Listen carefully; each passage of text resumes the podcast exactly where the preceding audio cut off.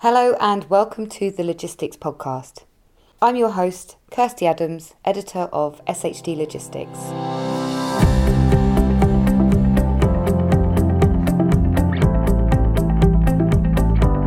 You may be listening with scruffy hair, chipped nails, dry hands, but that's okay, it's the lockdown look and we don't mind. Lockdown beauty has been the only DIY that some of us have focused on this pandemic. And this shows in consumer buying behaviour. That's according to today's guest, Sarah Booth, Account Director, Supply Chain, UK and Ireland for XPO Logistics. XPO has contracts with some of the biggest beauty brands in the world. Sarah says that in most European countries, with beauty salons closed until very recently, there's been an insatiable demand for everything from salon quality nails to home hair dyes. Some of XPO's customers in the beauty and personal care sector have witnessed an increase in demand of between 200 and 300% for their products. But before all of this, here is a roundup of the latest logistics news with Deputy Editor James Burman. Over to you, James. Thanks, Kirsty. And now for some of the top news stories from our inbox. Asda extends Wincanton contract. Wincanton has extended its relationship with Asda for the management of its transport and warehousing operations. The relationship has been in place for 15 years, and this two year extension confirms the continuation of these services through to 2023. The partnership includes the management of warehousing and national transport operations across four key Asda sites in Doncaster, Larne, Rochdale, and Wigan, covering the nationwide strategy for frozen, chilled, and wider grocery products. The contract employs 1,385 Wincanton staff and involves 53 vehicles. Chris Hall, Senior Director, Central Logistics at ASDA, commented When collaboration in the supply chain is more important than ever, we look forward to continuing to find new and innovative ways to add value for both organisations. UK parcel industry joins forces to deliver massive scale COVID 19 test collection support. Some of the leading players in the UK parcel industry have pooled their resources and expertise to manage the nationwide collection and delivery of COVID 19 home testing kits into laboratories. Created by the Delivery Group, the carrier consortium includes Yodel, Menzies Distribution, DX, Diamond, and UPS Healthcare. These businesses are working together to provide access to over 10,000 vehicles, 200 facilities, and a combined workforce in excess of 16,000 employees. The Carrier Consortium is operating seven days per week on a massive scale across England, delivering a strictly controlled cool chain solution which ensures the temperature of tests remains constant from pickup to delivery. The Carrier Consortium is operating seven days per week on a massive scale across England, delivering a strictly controlled cool chain solution which ensures the temperature of the test remains constant from pickup to delivery. Over 100 leading suppliers of intralogistics and supply chain solutions have already reserved their place at IMHX 2021. The exhibition will welcome back companies such as Crown Lift Trucks, TGW, B&B Attachments, and Six River Systems at the NEC Birmingham from the 14th to 16th of September 2021. Exhibition director Rob Fisher comments Over these recent months, the logistics industry has shown it is of critical importance to the UK economy.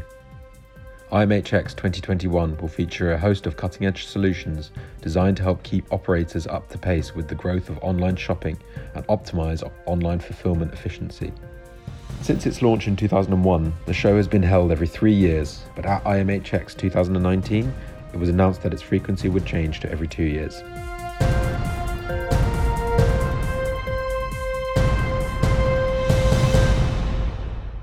Thank you, James. Now, before I bring you the latest from beauty retail, I'd like to share an update on the Logistics Awards.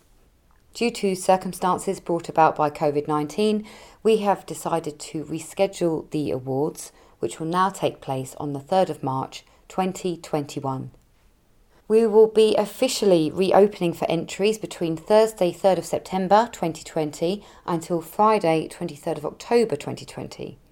So, for those who haven't already entered, you have a second chance, and we cannot wait to hear about your projects. For more information, please visit www.logisticsawards.co.uk. warehouse property has been an interesting topic during COVID 19. SHD's property editor David Thame is the fountain of all knowledge when it comes to logistics space. He keeps his ear to the ground to keep you up to date. Here is David with the latest property news. And the property news this month is that sheds are hot. Yes, you heard right, sheds are beautiful. They are the most beautiful thing the property industry has ever heard of. And I'm not really exaggerating. I, am I'm, I'm barely bigging this up adequately, in fact, because unlike every other sector of the property market, sheds have shown that they can perform during a pandemic. Now, let me give you an example. Most shop landlords have been lucky to get between 20 and 30% of their rent in on the March and June quarter days. The UK average is about 38% of rent collected. London is a bit lower at 36. The West Midlands turn out to be very good payers. 41% of tenants have paid the rent. Now compare this with the amount of rent that logistics tenants have been paying over the last 3 months and you can see why sheds are as beautiful as landlords think they are. According to SEGRO, the large London-based landlords, a total of 93% of their June rent was paid on time. That's 93% compared with about 30 to 40 in other sectors. London Metric, another large landlord, said that around 97% of the rent in their distribution portfolio had been collected. Those kind of figures are undoubtedly attracting the attention of investors who now want to build more sheds. At the same time, sheds are beautiful for a very different reason, in that the old crinkly tin box has become one of the most loved and demanded of property types. Data from Savills Big Shed briefing, published this month, shows that take up of logistics floor space hit record levels in the first half of 2020, reaching 22.4 million square feet. That is a cool 66%, two thirds, above the long term average and this comes despite economic uncertainties, pandemics, and the sheer bloody minded difficulty of signing a lease during lockdown. Now, a large chunk of that increased take up can be attributed to online retailers. Amazon alone accounted for 84% of the additional take up, say Savills. Third party logistics providers, many of them undertaking work for the NHS, added another 15%, and around another 10, 11, 12% were short term lease agreements which were with retailers who needed somewhere to hide the stock that they couldn't fit into their closed high street stores. Not only are logistics operators signing up for more floor space, they are encouraging developers to build more. Developers really think sheds are beautiful. So we can look at sites like, for instance, Silverstone in the Midlands. In 2017, the development manager MEPC built 125,000 square foot of industrial floor space there and then nothing happened. But now it most definitely is happening. They have, after a three year pause, begun work on 265,000 square feet of warehousing in four small to big mid box units. And it's the small to mid box units where most of the demand seems to be concentrating at the moment. It certainly represents a relatively low risk for developers simply because the cost of building a small unit is a great deal less than the cost of building a big one, so they've minimised their risk. Simultaneously, some really big plans are going ahead. The West Midlands Interchange project for a site in Staffordshire has now passed an important legal hurdle we don't really need to go into the detail, it will be far too boring. The gist is that the High Court can no longer be used to stop the development going ahead. It means objectors have missed their chance.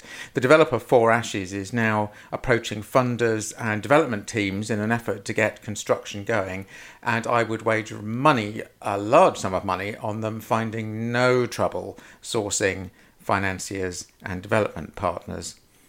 There's no doubt that the pandemic has done terrible harm to some parts of the economy, but it certainly hasn't hurt the logistics sector.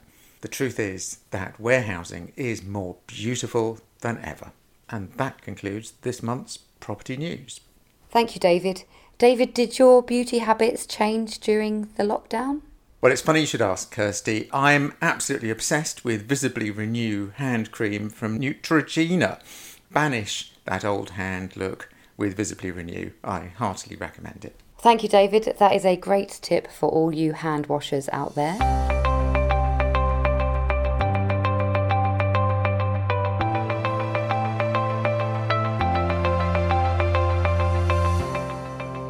Beauty, like many other sectors, has seen a rapid change during the COVID 19 lockdown.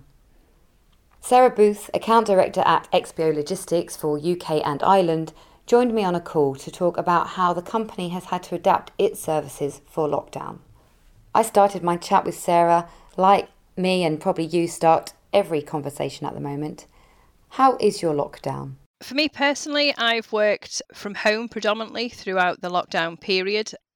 I'm responsible for both food services, for online operations, and for omni channel operations.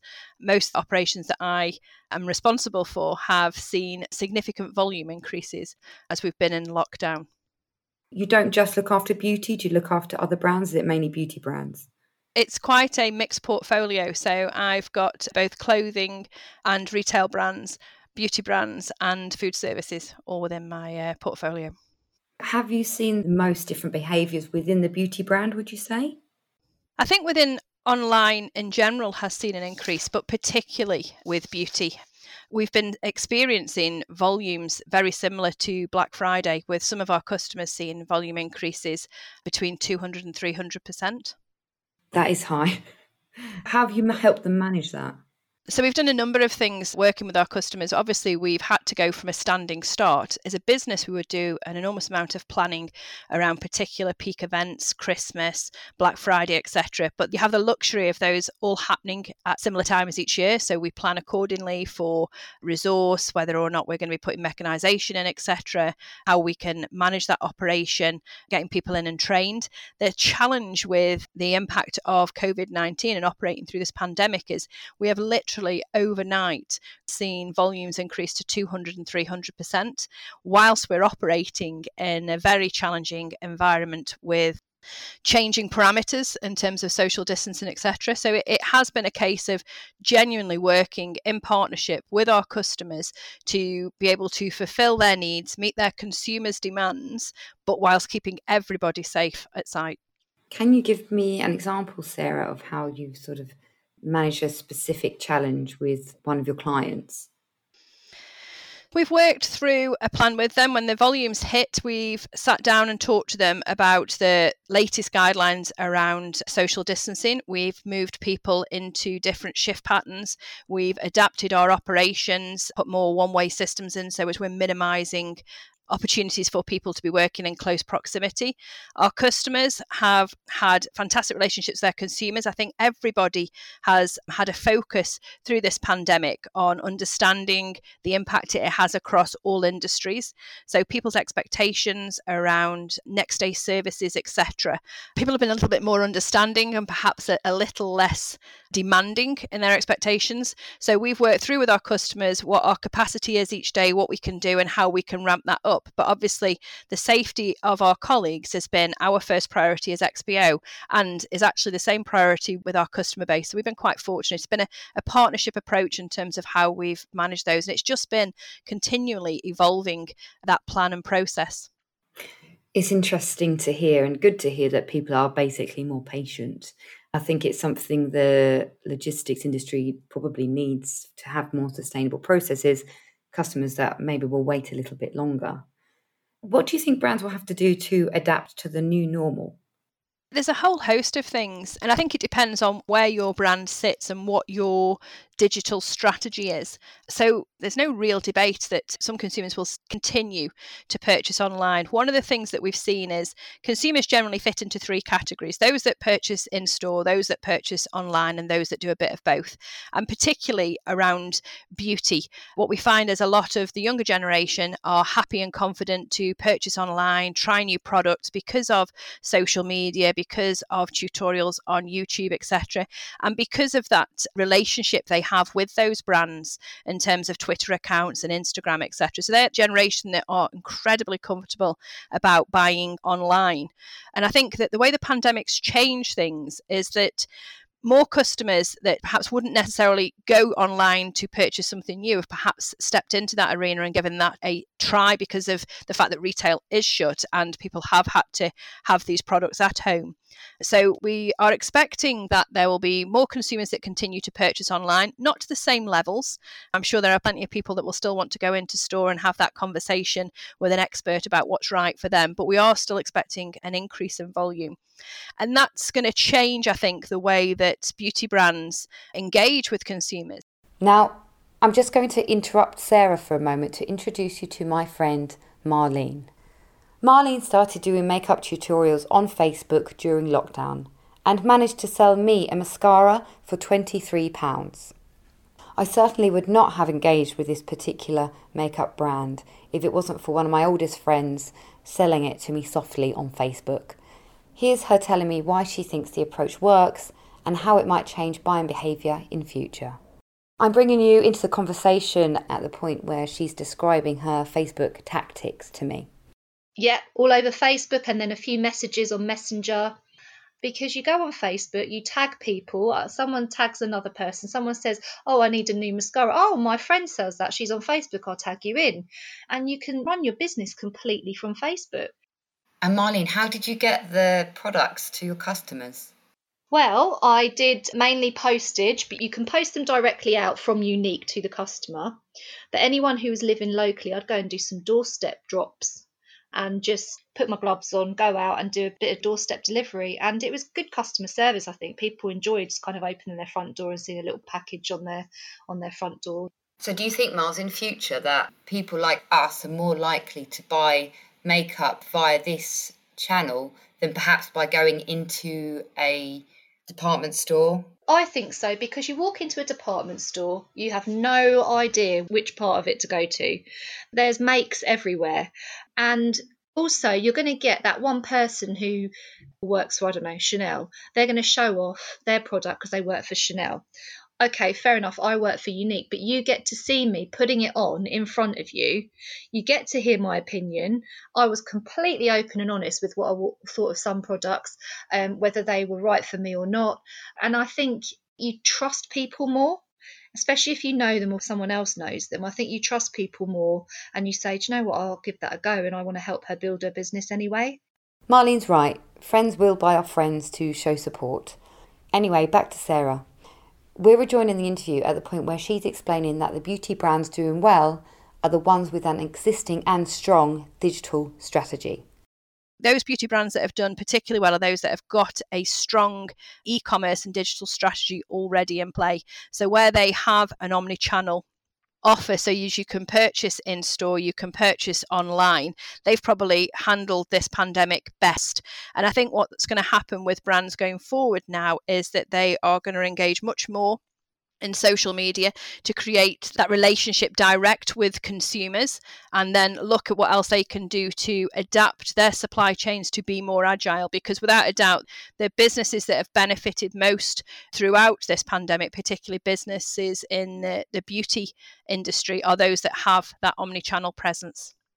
Can you tell us a bit more about the products that we're talking about here so we've seen a huge increase in particular lines. If you can imagine that most of the retail stores are shut, our hairdressers and nail bars and beauticians, etc., are shut during this pandemic. So what we've seen a real increase in is people purchasing nail care products, so gel removal products, manicure products, so nail polishes, treatments, etc.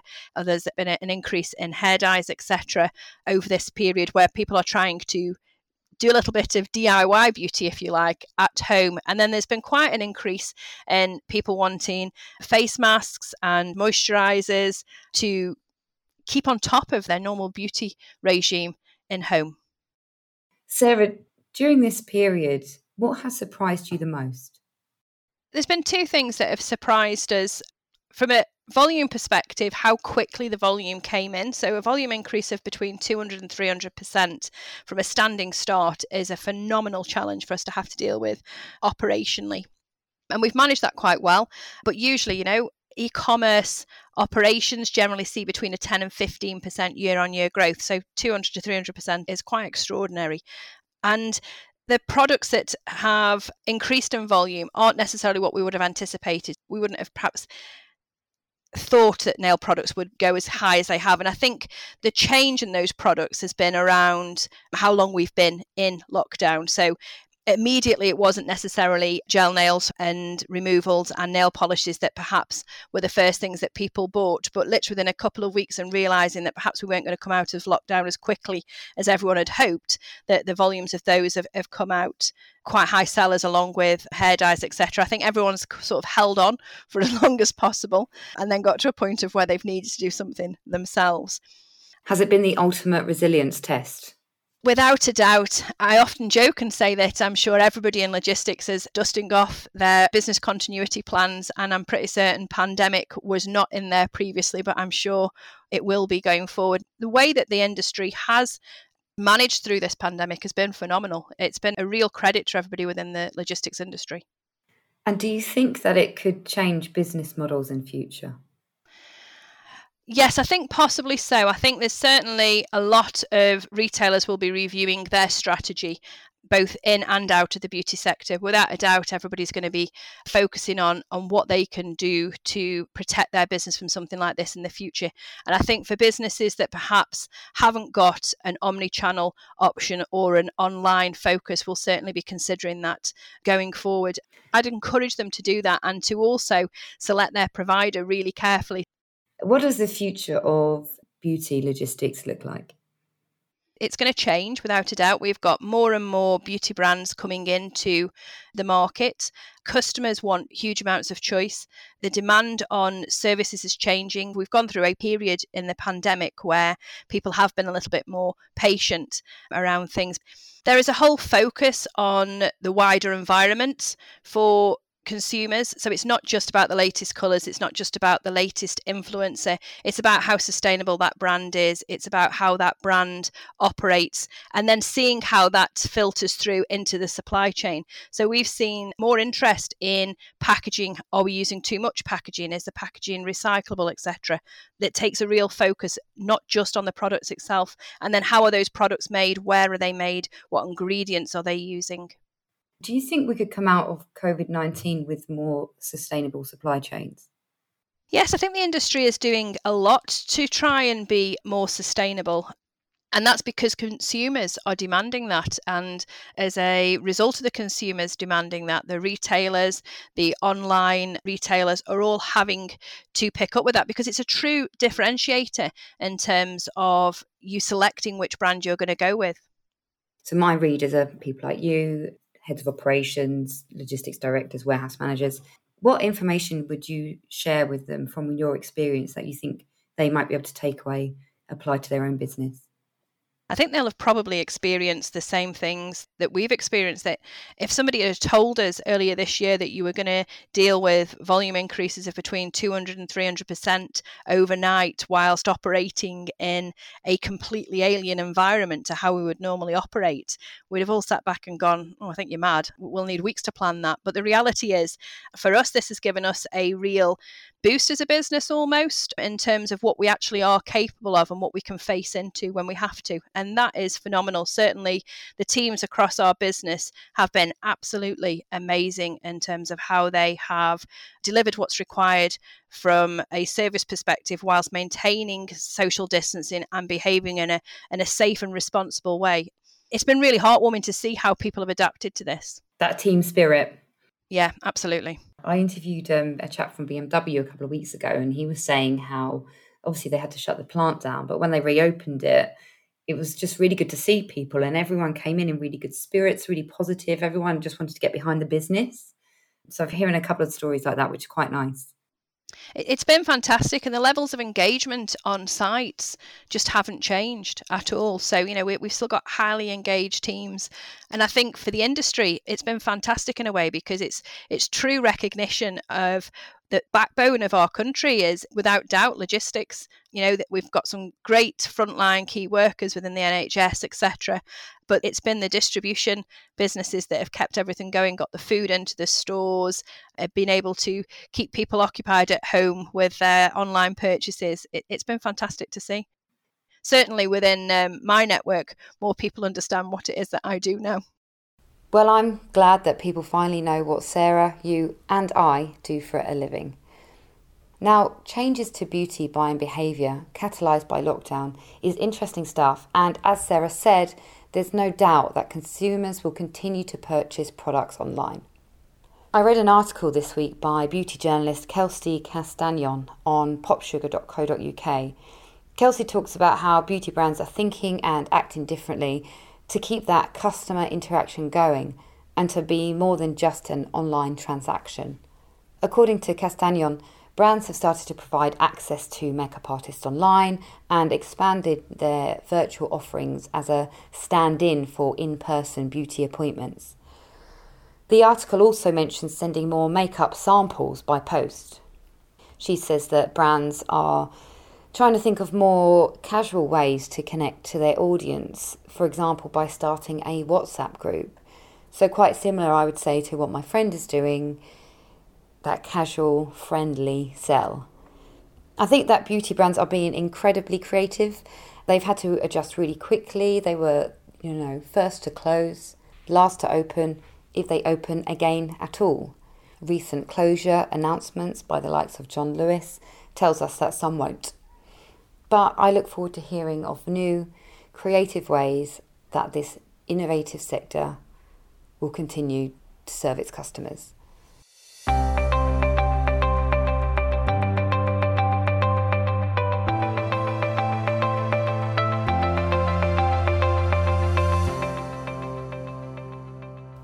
Now, as you know, at the Logistics Podcast, we like to turn our readers into listeners and our listeners into readers. So please do sign up to the SHD Long Reads e newsletter, which we launched about a month ago and is actually proving very popular. It carries four longer articles which take a maximum of five minutes to read, and we focus on four main areas technology, sustainability, people, and retail. To sign up, just visit www.shdlogistics.com. Finally, and just as a reminder, the Logistics Awards have been rescheduled and will now take place on the 3rd of March 2021. We will be officially reopening for entries between the Thursday, the 3rd of September 2020 until Friday, the 23rd of October 2020. To find out more, please visit www.logisticsawards.co.uk.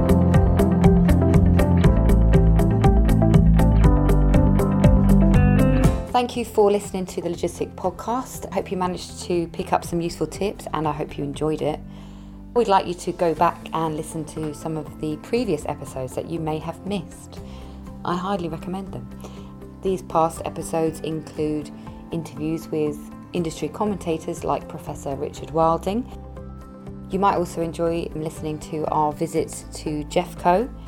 One of my favourites is an episode called Let's Talk Plastic, in that episode, we interview Unipart Logistics, who are tasked with removing single use plastic from Sky's supply chain. So I'd highly recommend that one. It's actually got some really useful tips and advice.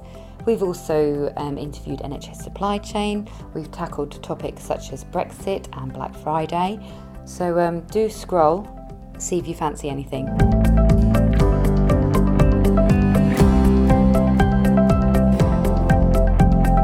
Be back really soon with another episode. But if you would like to reach out to us with any news about your business or your views about the industry, we'd love to hear from you. Please just email kirsty.adams at informa.com. Take care of yourselves and until next time.